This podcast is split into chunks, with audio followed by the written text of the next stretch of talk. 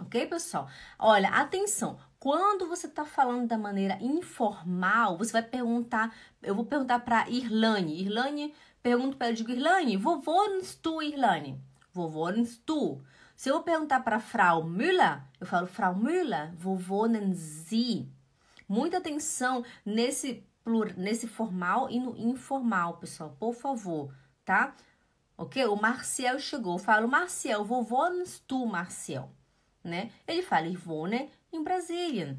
Se eu tratar ele da maneira formal, eu falo Marcel, vovô, é, não, eu falo Rea Barbosa, vovô Nanzi, ok? É o Rea, Rea Barbosa, é a Frau da Silva Chagas, ok?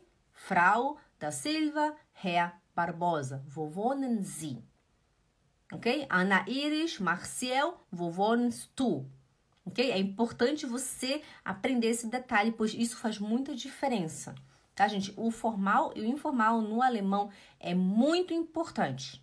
Eu fiz uma série de vídeos lá no, no YouTube, um vídeo completo só te ensinando como que fala do formal e do informal. Você precisa aprender isso, pois é muito importante, tá?